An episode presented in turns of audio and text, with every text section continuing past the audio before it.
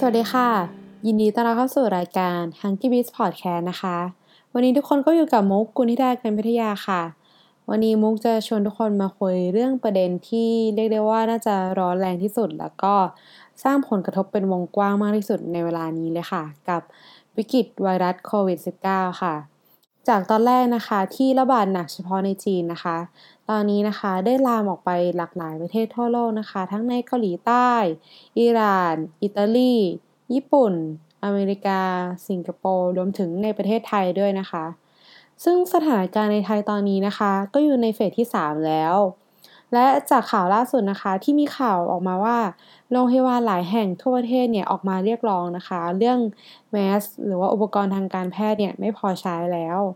และนอกจากนั้นนะคะยังมีข่าวผีน้อยจากเกาหลีที่บินกลับมาไทยแล้วกว่า 4,700 คน โดยรัฐบาลไม่มีมาตรการกักกันกลางนะคะ ถ้าตรวจไม่พบเหมือนแบบตรวจที่ตอมอไม่พบว่าเหมือนแบบมีโรคอะไรเงี้ย แล้วก็เขาก็ปล่อยไปกักตัวที่บ้านแทนนะคะ แบบภายใน 14 วัน ทำให้ในตอนนี้นะคะ คนส่วนใหญ่เนี่ยถ้าเขาไม่ได้ออกไปทำงาน เขาก็จะพยายามเก็บตัวอยู่ที่บ้าน โดยอาจจะซื้อวัตถุดิบมากักตุนแล้วก็ทำอาหารกินเองที่บ้านนะคะ หรือว่าเลือกที่จะสั่งอาหารเดลิเวอรี่มากขึ้น แทนการที่เขาไปกินที่หน้าร้านนะคะ จากในตอนแรกนะคะ หลาย ๆ ร้านที่ได้รับผลกระทบเนี่ยอาจจะเป็นแค่ร้านที่อยู่ในโซนที่เป็นเหมือนแบบย่านนักท่องเที่ยวเป็นหลัก แต่ว่าตอนนี้นะคะ มันกำลังจะเริ่มกระจายแบบไปมากขึ้นเรื่อย ๆ ค่ะ ซึ่งมันก็ทำให้ตอนนี้นะคะหลายๆ ร้านเนี่ยเจอปัญหาคล้ายๆกัน คือคนไม่กล้ามากินที่ร้าน หรือว่ามากินที่ร้านน้อยลง ยอดขายเราลด แต่ว่ารายจ่ายของเรายังมีเท่าเดิม แล้วถ้ามันถึงจุดที่สถานการณ์ในบ้านเราเนี่ยแย่สุดๆเป็นเมืองล้างเหมือนแบบในข่าวที่เกิดขึ้นในต่างประเทศเนี่ยร้านอาหารอย่างเราจะทำยังไงกัน วันนี้เราเลยอยากจะชวนทุกคนที่กำลังฟังอยู่นะคะ มาตั้ง 3คำถามให้กับธุรกิจของเรากัน เพื่อหาโอกาสแล้วก็ทางรอดในวิกฤตครั้งนี้ค่ะ ถ้าพร้อมแล้วก็ไปฟังกันเลยค่ะ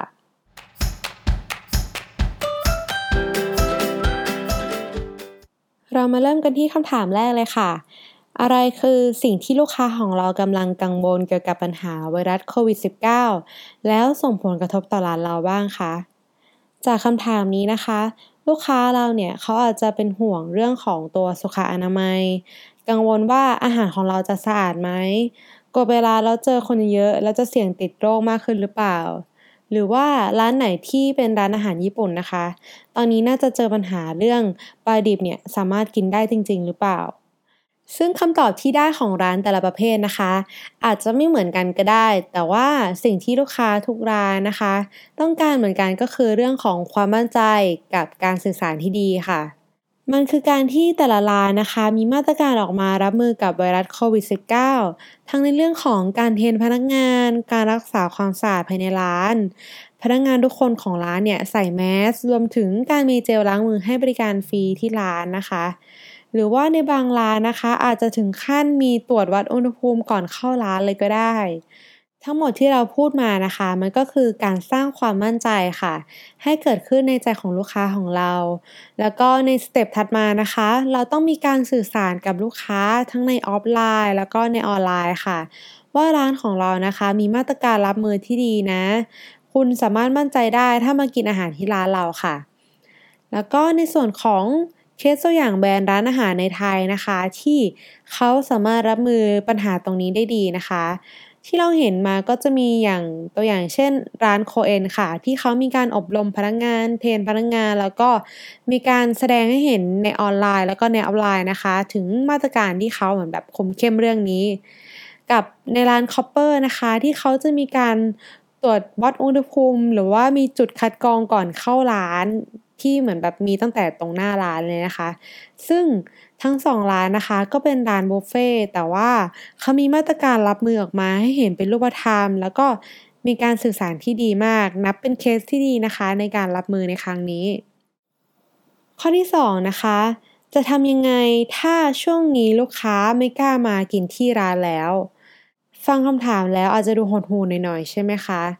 แต่ว่ามันอาจจะเป็นโอกาสของเราก็ได้นะคะ ถ้า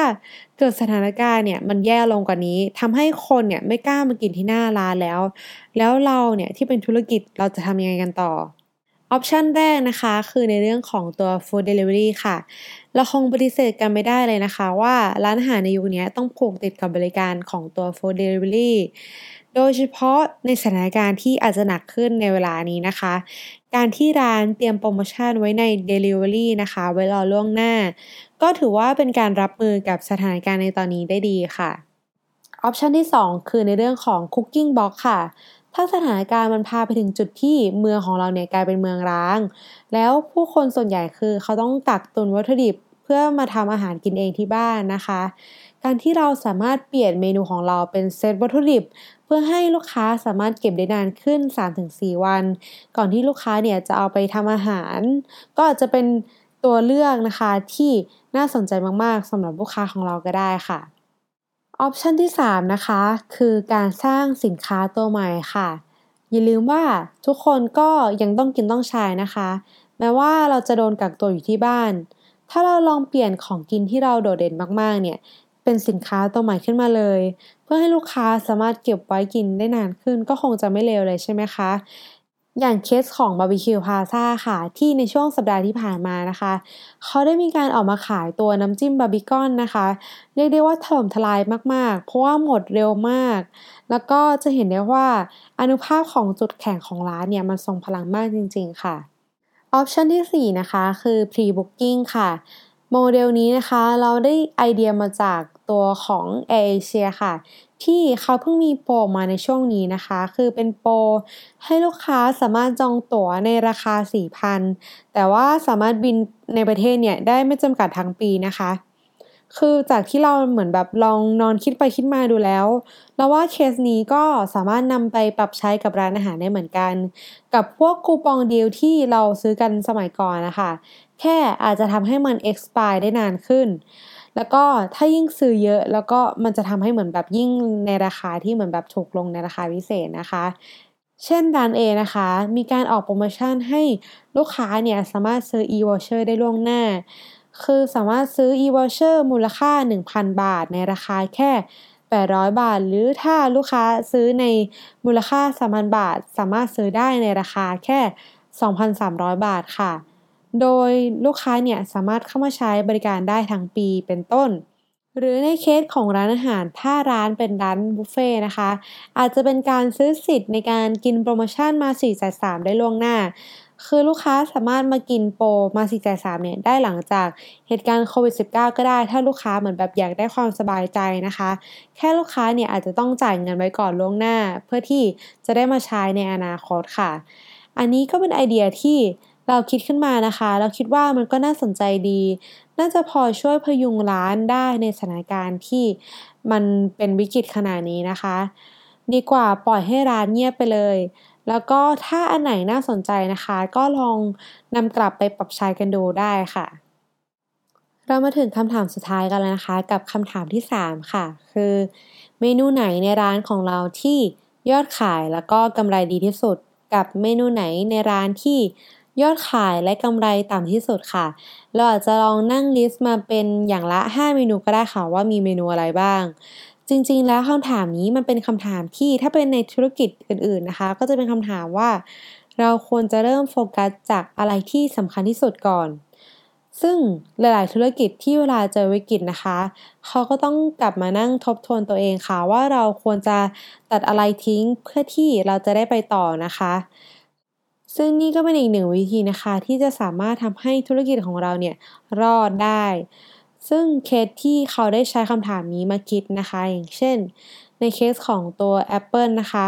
ตอนยุคแรก ๆ เลยนะคะ ที่ Apple เนี่ยเขาได้เน้นผลิตโน้ตบุ๊กมาแข่งกับพวก IBM หรือว่าเจ้าใหญ่ ๆ ในตลาดนะคะ จนมันทำให้ Apple เนี่ยเขาเกิดการแข่งขันที่ลำบากมาก เพราะว่าเขามีทีมที่เล็กกว่าซึ่งสุดท้ายแล้วซีฟจ็อบนะคะเขาก็ได้เข้ามา ตัดส่วนที่บริษัทเนี่ยทำได้ไม่ดี แล้วก็หันมาโฟกัสกับในส่วนของการพัฒนาเทคโนโลยีแทน จนเกิดเป็นตัว iPod แล้วก็ iPhone ค่ะ ที่ทั้งสองตัวนี้ได้เข้ามาพลิกโฉมตัวบริษัท Apple ไปตลอดการค่ะ ดังนั้นร้านอาหารของเรานะคะ ก็ต้องกลับมานั่งวิเคราะห์ค่ะ ทบทวนตัวเองว่าจุดแข็งของร้านเราเนี่ยคือเมนูไหน เมนูไหนขายดี ถ้าลูกค้าคิดถึงเรา คือเขาต้องคิดถึงเมนูนี้เป็นอันดับต้นๆแน่นอน แล้วก็ค่อยเอาเมนแล้วก็ค่อยเลือกเอาตัวเมนูนี้นะคะ มาจัดโปรโมชั่นดันให้มียอดขายเหมือนแบบยอดขายเพิ่มขึ้น ดังนั้นร้านอาหารนะคะ ก็ต้องกลับมานั่งวิเคราะห์ทบทวนตัวเอง แล้วก็ดูว่าจุดแข็งของร้านเราเนี่ยคือเมนูไหนแล้วก็เมนูไหนของเราขายดี ถ้าลูกค้าคิดถึงร้านเราเนี่ยเขาจะคิดถึงเมนูนี้เป็นแบบต้นๆ แล้วก็ค่อยเอาเมนูนั้นนะคะ มาจัดเป็นโปรโมชั่นดันให้มียอดขายเพิ่มขึ้นค่ะ ซึ่งในทางกลับกันนะคะสำหรับเมนูไหนที่คนพูดถึงน้อย นานๆทีเมนูนี้จะออกแล้วก็ทำกำไรได้น้อยกว่าเมนูอื่นๆเนี่ยเราก็ควรจะตัดทิ้งเพื่อเป็นการประหยัดตัวสต็อกสินค้านะคะ แล้วก็ลดค่าเสียโอกาสในส่วนที่จำเป็นน้อยที่สุดไปได้ค่ะ จริงๆ ถ้าพูดกันแล้วในฐานะเชฟนะคะ เราอาจจะอยากเก็บทุกเมนูที่เราตั้งใจคิดตั้งใจทำไว้เหมือนแบบทุกอย่างทุกเมนูนะคะ แต่ว่าในฐานะที่เราเป็นเจ้าของร้าน ที่เราต้องช่วยให้ร้านของเราเนี่ยรอดได้ มันอาจจะทำใจลำบากนะคะ แต่ว่าถ้าถึงเวลาเนี่ยเราก็ต้องตัดมันออกไปค่ะ เพื่อรอวันที่สถานการณ์ดีขึ้นแล้ว เราอาจจะค่อยเอาเมนูนั้นกลับมาก็ได้ค่ะ สุดท้ายแล้วนะคะ อยากให้ทุกคนเนี่ย พยายามคิดถึงเหตุการณ์ที่แย่ที่สุดที่อาจจะเกิดขึ้นไว้ก่อน ไม่ใช่เพื่อให้ทุกคนแพนิคนะคะ แต่ว่าเพื่อให้ทุกคนได้เตรียมตัวที่จะโปรเทคหรือว่าเตรียมตัวตั้งมือตั้งรับ เพื่อให้ร้านอาหารของเราที่เราสาสร้างมันขึ้นมานะคะ สามารถอยู่รอดได้เหมือนแบบในท้ายที่สุดนะคะ ลองพยายามมองดูรอบๆว่า เราสามารถทำอะไรได้บ้าง ยังไงก็ขอให้เราทุกคนสามารถผ่านวิกฤตนี้ไปด้วยกันนะคะ หวังว่าหลังจากจบเหตุการณ์นี้ ธุรกิจของเราทุกคนจะสดใสมากขึ้นกว่าเดิมค่ะ ก็ยังไงก็ฝากติดตามรายการ Hunky Biz Podcast ในช่องของ d e a d i c Podcast ได้ในตอนถัดๆไป และสามารถติดตามรายการที่น่าสนใจอื่นภายในช่องได้ค่ะยังไงก็วันนี้ต้องขอตัวลาไปก่อนนะคะ ขอบคุณค่ะ สวัสดีค่ะ